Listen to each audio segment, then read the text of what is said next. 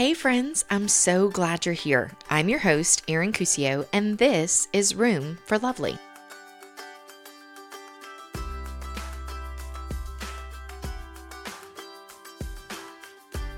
One of the greatest privileges of my life was getting to be in California last November for a writers' conference with Bob Goff at the Oaks Retreat Center. It was, hands down, without a doubt, one of the most life changing experiences I have ever had. Not only did I gain so much wisdom and encouragement, but I walked away with a pocketful of wonderful new friends.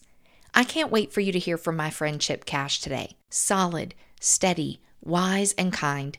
These are all words that I would use to describe Chip. His slow and easy demeanor, the way he speaks of his wife with such high regard, the obvious pride he has for his children. They all grandly display his character and the kind of man that he is. Today, I get to talk with Chip about his own father and the legacy he left that so greatly impacted his own journey to fatherhood.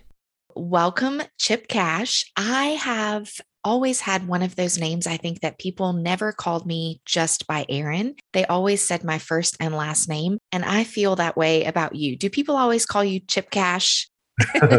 yes, I mean I do hear that a lot. Yeah, and I, I, you know, Dad's got a weird name too, so that that also contributes to it. So yeah, yeah, that's definitely part of it. Well, you and I had the pleasure of meeting out at the Oaks, but for people who may not know you, would you take a second and tell us a little bit about who you are and how you spend your days? Sure. I um in Charlotte, North Carolina, from Charlotte, North Carolina. We've been here other than 10 years of some ministry stuff in school, uh, grad school. I uh, have been in Charlotte and uh, came back in 2003. So we've been here, you know, coming up on 20 years. We've been back after 10 years away. Um, my wife is Emma, and we've been married for 28 years, uh, coming up on 28. And then uh, we have three kids, ranging in age from 26 to 22. He'll be 23 in a month. Other than that, I spend my days in ministry. I'm on board with Waypoint Community Church in Charlotte, and that's been just a real joy. I was uh, with another ministry for about 15 years and came on board with Waypoint as the small groups pastor a month before COVID. Oh, wow. And uh, so that was really fun to try to start all that with COVID coming. But it's been just a, it's a great community of people and been a great church to be a part of. So that's awesome. Well, while we were out at the Oaks, at the very end of our time together, we all kind of stood up and went around the room after seeing a short movie clip about our 20 seconds of insane courage and just kind of spoke out what we were going to do when we got home to continue these three days of really awesome time together. And you stood and said that you were going to write 40 stories about your dad. Can you tell us a little bit about kind of what led you to that point and then what that looked like going forward? Yeah, that I can't. I'm so impressed you remember that. I, um, yeah, I, you know, Erin, it was one of those things where I think that was mid-November, as I recall, and that was about uh, give or take about 60 days before the first anniversary of Dad's death. And I had, you know, kind of been um, not not really hadn't been collecting stories, but being being out there at the conference, I really mean it when I tell you. I just it was one of those spur of the moment things. I think there were we were about 10 people in, and I was probably 10 people after that, and I realized, oh, I need to write stories about Dad. And I just came up with the 40 stories about dad 40 days before because I knew I had 10 days to kind of plan it or 15 days to plan it. And um, so that's really how it came about. It was really a spur of the moment, insane courage comment, and ended up just uh, being a beautiful journey for me to do that uh, for 40 days. So it's pretty awesome. So you went home and you followed through on that promise and you wrote 40 stories about your dad. I was fully invested in those stories and feel like I got such a beautiful picture of who your dad was and the legacy that he left behind. But one thing that I took away is his larger than life persona, it seemed. Um, just his from his name to the beautiful way that he loved your family. I lost my dad when I was not quite five years old. Mm. And in the wake of that, um, living my whole life without my dad, my family my mom and kind of his siblings and just our immediate family surrounding us always kept the legacy of my dad alive and kind of gave us those stories all through life. So I think that also helped me to kind of connect to those stories even more because it was so present for me remembering the stories that I had heard of my own dad growing up. But would you tell us a little bit about your dad, starting with his incredible name? Uh, yeah, so his name is just unavoidable. Uh, Steady Cash. Yeah, Steady Cash is just one of those names. It just, uh, you know, as, as I wrote about it, just people would everything from, oh, come on, what's your real name? But so his middle name was Armistead, and my grandfather. You know, the, the do you want the long story or the short story? Either one. We'll take either one. All right, I'll give you the long, and you can edit if you need to. But the longer story is my grandfather was was Red. His nickname was Red. He was Francis Armistead Cash. His nickname became Red because he had brothers, World War II vets. All those uh, guys were in World War II. And so when he had my dad, his he named him by the same name, Francis Armistead Cash, but because his middle name was Armistead he named him Steady. And my grandfather was Red, but because of our last name, he became Ready pretty quickly. So it was literally kind of Ready and Steady Cash, uh, his father and son. And then, uh, and I got Chip for some reason, which I'm glad. but, um, anyway, so yeah, that so dad grew up in Bristol, Virginia. You grew up there, then went to Chapel Hill, met my mom at Chapel Hill, and then ended up going to work for her dad uh, in the wholesale plumbing business, and that's what he did. Really, his entire career, working career, was in wholesale plumbing, uh, based in Charlotte. Was there anything you realized about your dad in writing these stories that you maybe hadn't thought of previously? Growing up with your dad, I mean, clearly he was a good dad. He was an incredible father to you guys. But as you wrote out all of these stories, was there anything that you realized maybe, man, I didn't realize this part of his legacy, or I didn't remember the influence that he had here?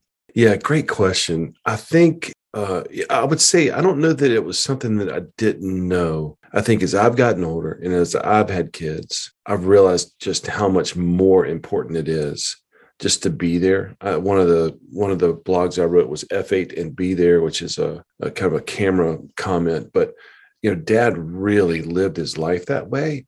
And you know, when you're growing up, you don't you don't know what your parents are doing. They're just living life but reflecting back, especially as, again as I as I've had kids, and uh, you know Emma and I reflect, I just think uh, you know to to be there for the kids uh, to me is just a tremendous gift to myself to be have that time with them and also to them just to be able to give them that time. I mean, and I, I know a ton of friends who grew up without dads. It's just a it is a real gift to be able to do that. So I would say that that's the thing that dad did really really well. I mean, he was his own man. He was very human gosh, he just did that so, so well for us.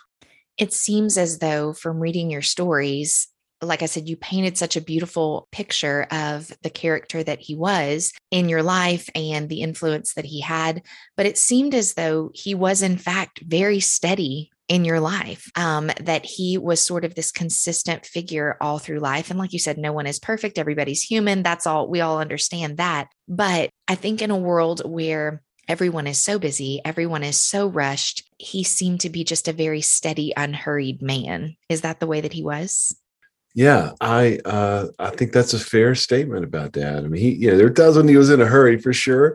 uh, we as teenagers we found that out, but um, no, I would say that I think that really does sum him up. He was not um, you know, I mean, he had ambitions, but it never trumped kind of family time. And he really did a great job of just, you know, being there for us, being there for mom. It's one of the things we did say. He just loved my mom really well. And that was, I think, what also uh, we got to see as kids uh, over the years, especially. There was one particular story coupled with a video that you shared in those 40 days of stories that I did not make it through without a whole lot of emotion. I can't even imagine how you guys um, felt about that story and that video, but it is just the most incredible snapshot of the love of your parents. And later in life, your father, his health started to decline and um, sort of his faculties started to decline as well. And it is a, a video of your mom sort of dancing around him, but they're dancing together. And the smile on his face is so beautiful. And it is such an incredible picture of a love that lasted. What was that sort of legacy like in your family? Yeah, uh, thank you. I mean, I know exactly which video you're talking about, exactly which story. It just chokes me up even now hearing it, hearing you say it. But, you know, Erin, uh, mom and dad really had just an unbelievable marriage you know? They really just loved each other well and that was indicative of you know 50 plus years of of what they had, had built together.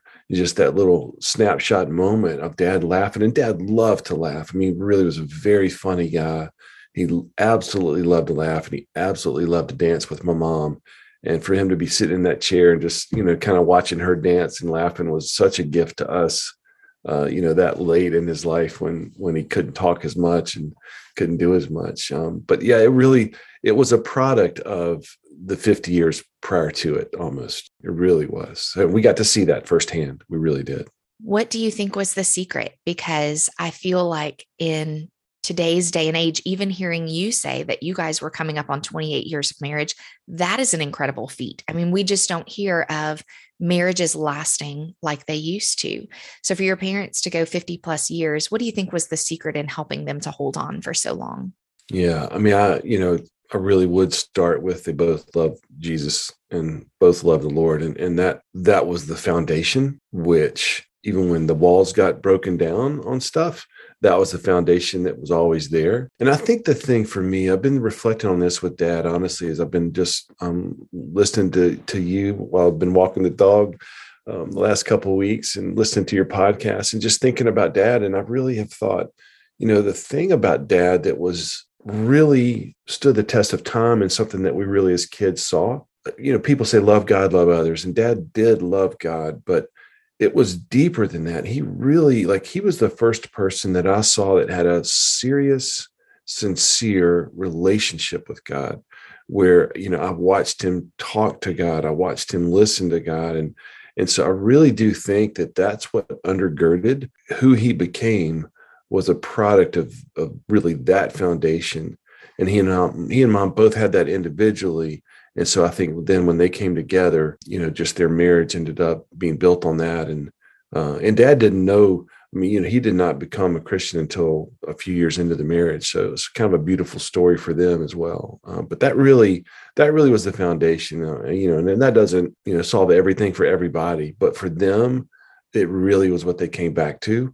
And um, it really was what I would point to as, as the reason that they just were so in love for so long growing up did you guys realize the strong family unit that you had the the example of the good parents that you had or is that something you realized later on in life? Yeah i think it was later you know because you, you're growing up it's normal you know it's just it's what you you know even with all the stuff everybody has growing up it becomes your norm. And so i think for us it didn't feel weird to me uh, that my parents you know were the way they were. It just was that's the way we grew up. And so it really was later on, I think, seeing other parents as we got older, seeing other parents as we got older, seeing our own, you know, relationships with our spouse. And the older you get, you realize how special it really was for them. Um, but it was, yeah, I would say it was not something we realized early on. And I, I think I would say that about the whole family. I mean, it, it's, um, you know, there were things we did later on in life that seemed normal to us just as a family to hang out together. You realize when you're older, well, that's not necessarily normal for everybody. How do you think that growing up in that environment affected you as a dad and as a husband all these years later? Because you seem to be carrying out the example of steady cash, being your own wonderful father and your own wonderful husband. So, how do you think that impacted you as you've grown up? Um, these are great questions. Um, I mean, I first would say I'd be the first to say, you know, I I've not been perfect in terms of just, you know, with the kids. You know, gosh, there's so many things Emma and I have talked about. We'd go redo with the kids, you know. Um, I do think the thing that I would say it affected me just to watch mom and dad was just to come back. You know, one of the things Ruth Bell Graham, I think she said, the ha- a happy marriage is a union of two good forgivers. And I really did see mom and dad didn't hold on to things with each other. And that was a real testament for us to watch. And so I think, um, you know, learning as I grew up and learning as Emma and I worked out stuff in our marriage, just to, and, nothing big to forgive there, honestly, but it was just the, the little stuff. To me, the little stuff is what piles up. And if you don't talk through it or get through it, it can really cause problems. And I think that we've just learned, and, and some of that was, you know, trial and error with the kids and with ourselves. But um, in terms of just walking it out in my own marriage and life as a dad. Um, I've made so many, you know, mistakes that I would love to go back and redo. With, um, but it's just been, I think, being able to forgive yourself, being able to forgive, ask forgiveness for things that you wish you had done a little bit differently, you know, when the kids were little or teenagers or whatever. I think that that is a wonderfully well packaged piece of advice that a marriage is just two good for givers, um, especially in today's day and age where I think so many people are so quick to toss it away. You know, they're not willing to work hard for it. They're not willing to forgive anything, whether it's something big and monumental or if it's something small, like the day to day things that, you know, you didn't take out the trash or you didn't have this for me that I needed, or, you know, whatever the case might be. Um, and so I think that that constant attitude of forgiving is really huge. But I also noticed that you said, and also forgiving ourselves because it's easy to hold those things against ourselves as well. Like I said, it's been trial and error walking it out, you know, that I've learned a lot of that. Yeah. If you could take one little piece and kind of push it forward, you said that your role at the church was a community pastor. And so I know that you probably have influence over lots of different types of people. If you could take one piece of advice and kind of toss it out there that you think we're missing, what would that be? You know, I think I would say, I said it a little while ago, you hear love God, love others a lot. My experience has been that, you know, it's that's in scripture. Hey, that's a great thing. But working out how much I'm loved by God is a very different thing and has had a profound impact on me. And I don't mean really growing up. That was really something that came later. I feel like I, for two years, I said, Lord, I want to understand how much you love me. Understanding that really, I think that's what people, people, we try to do stuff to make God love us more and and i think really understanding how much god's love is all encompassing and does not is not based on what we do or don't do to me that is one thing i would love to just have everyone have that sink in to its just the depth of our souls to understand how much we're loved by god and that that i think would be the that'd be the one thing i'd love for to be able to communicate very clearly to people I think we could go off on several different tangents about that because that's such a good, solid piece of truth. But I think that not understanding that is where so many people tend to fall into these traps because, like you said, they're working to prove their value. They're working to prove their worth. They're working to earn love, whether that's by God or by people, or they're looking for it from God, but they're trying to get it from people. Um, you know, I've only recently, I think, really started to dig into the expectations that I might place on my friends or my husband for this affirmation. And I'm supposed to be getting it from God, you know? And so I think, like you said, understanding just how truly precious we are to Him sort of takes the pressure off of a lot of those other relationships and situations because we then gain confidence in ourselves and who He created us to be. And that sets a whole different tone for the way we're reaching out in every other relationship in our lives. Yeah, I'll tell you a quick story. I, I, was walking in Israel. This is March of 2020. We ended up, we actually came home on March 11th. We were over the Atlantic and we're getting notifications, like after being 11 days in Israel, getting notifications about the NBA shutting down, Trump shut down European travel. We're just freaking out because we've been gone for 11 days and it's all happening. One thing happened to me when I was walking in, in I was walking up to En Gedi, which is waterfalls and caves. And I'm walking up and this, um, this Jewish kid comes running by me and he says, Abba, Abba, Abba. And then he, he says something in Hebrew to his dad. I've known, you know, I went to seminary. I've, I've known Abba means daddy. I've heard that. It's, you know, it's in scripture. But I got to tell you, Erin, like watching that kid say his dad's name that way, it was the first time I really understood the intimacy and the the care with which um, a kid would say that. And then I saw a little girl get hurt and cry out for her dad, and saw a couple other things.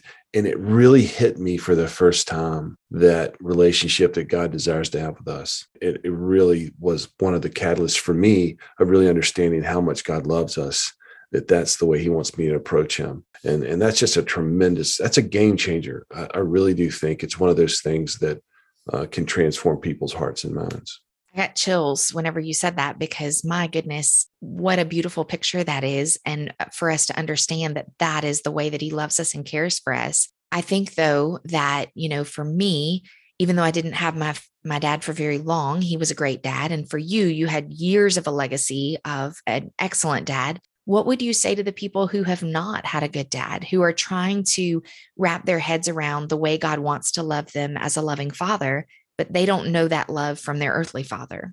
Yeah, that's a that's a huge one, honestly. And even if you, I mean, I had a great dad, but there were times when he wasn't great. Yeah, I feel like I've been a pretty good dad. There's certainly times when I wasn't a great dad, and I think that uh, you know, I, most of my career in ministry I've spent with people who are kicking the tires on life and faith in God. And to me, this is one of the big questions. How can I picture God as a heavenly father um, if my dad wasn't perfect?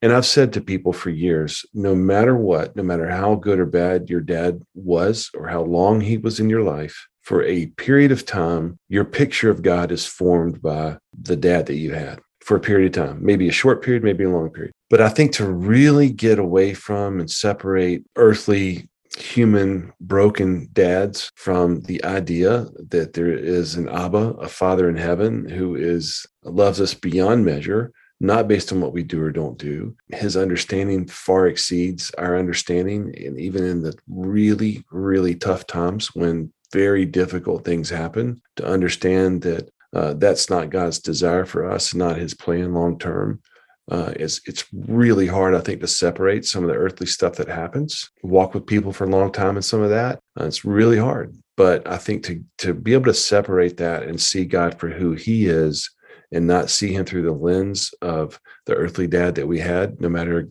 how bad or good, uh, is really important and really tough. It takes takes some some time to be able to do that. That's good wisdom. What do you hope that your legacy is as a dad? You know, I hope it's F8 and be there. I, I really do. And that's, you know, I, I mentioned that about dad earlier. F8 is just a middle of the road setting on a camera. He taught me to take pictures. And uh, a famous photographer once said, when asked what's the secret to taking great pictures, he replied, it's F8 and be there.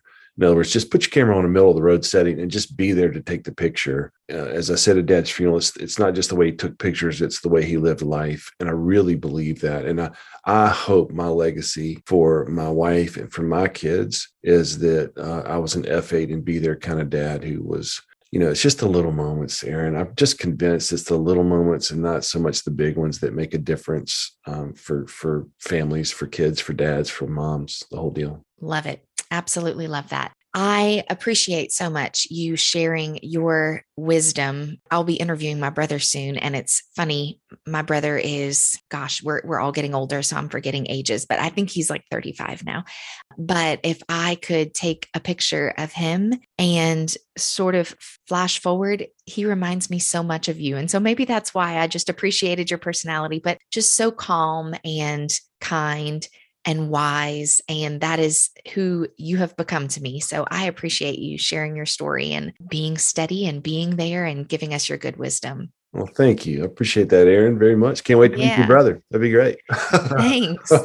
Before you go, I always end with this very last question, and that is tell me something good. Often here in our home, just after the craziness of the day, sometimes I will stop and say, Hey, tell me something good. And it just kind of refocuses us to no matter what happened, like let's think of something good. And it can be something big or something small, but what is good in your life right now? Mm, great question. We used to, this is one of the things I miss as empty nesters. We used to do highs and lows with the kids.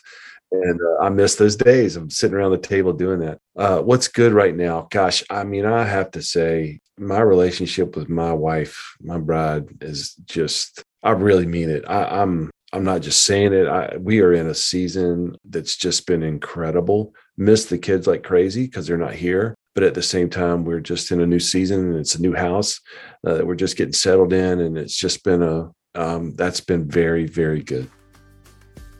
Guys, thank you for listening today. It means the world to me that you take time out of your week to spend with me. If you are enjoying these episodes, would you be so kind as to like, share, or leave a rating or review? For podcasts like mine, all of these things help the show to grow and reach all the ears that need to hear it. And I am more grateful than you could ever know for each and every one of you. Also, if you're new here, we've got some really great episodes that you might have missed out on. Take some time this week and go back and catch up so you don't miss a thing. In a world where there is so much noise and confusion, Chip Cash is a breath of fresh air, a good, solid husband, father, and friend. With the constant barrage of highlight reels that surround us and try to drown us in comparison and inadequacy as we search for more, better, busier, Chip is definitely an F8 and be there kind of guy. He reminds me that consistency and showing up are a huge part of the battle. And often it's in those little moments of remaining constant that we can make the most difference and the most lasting impact for the people around us. This week, I hope that you are challenged to slow down, breathe deep, and simply be there. Maybe even take a picture and make some room for lovely.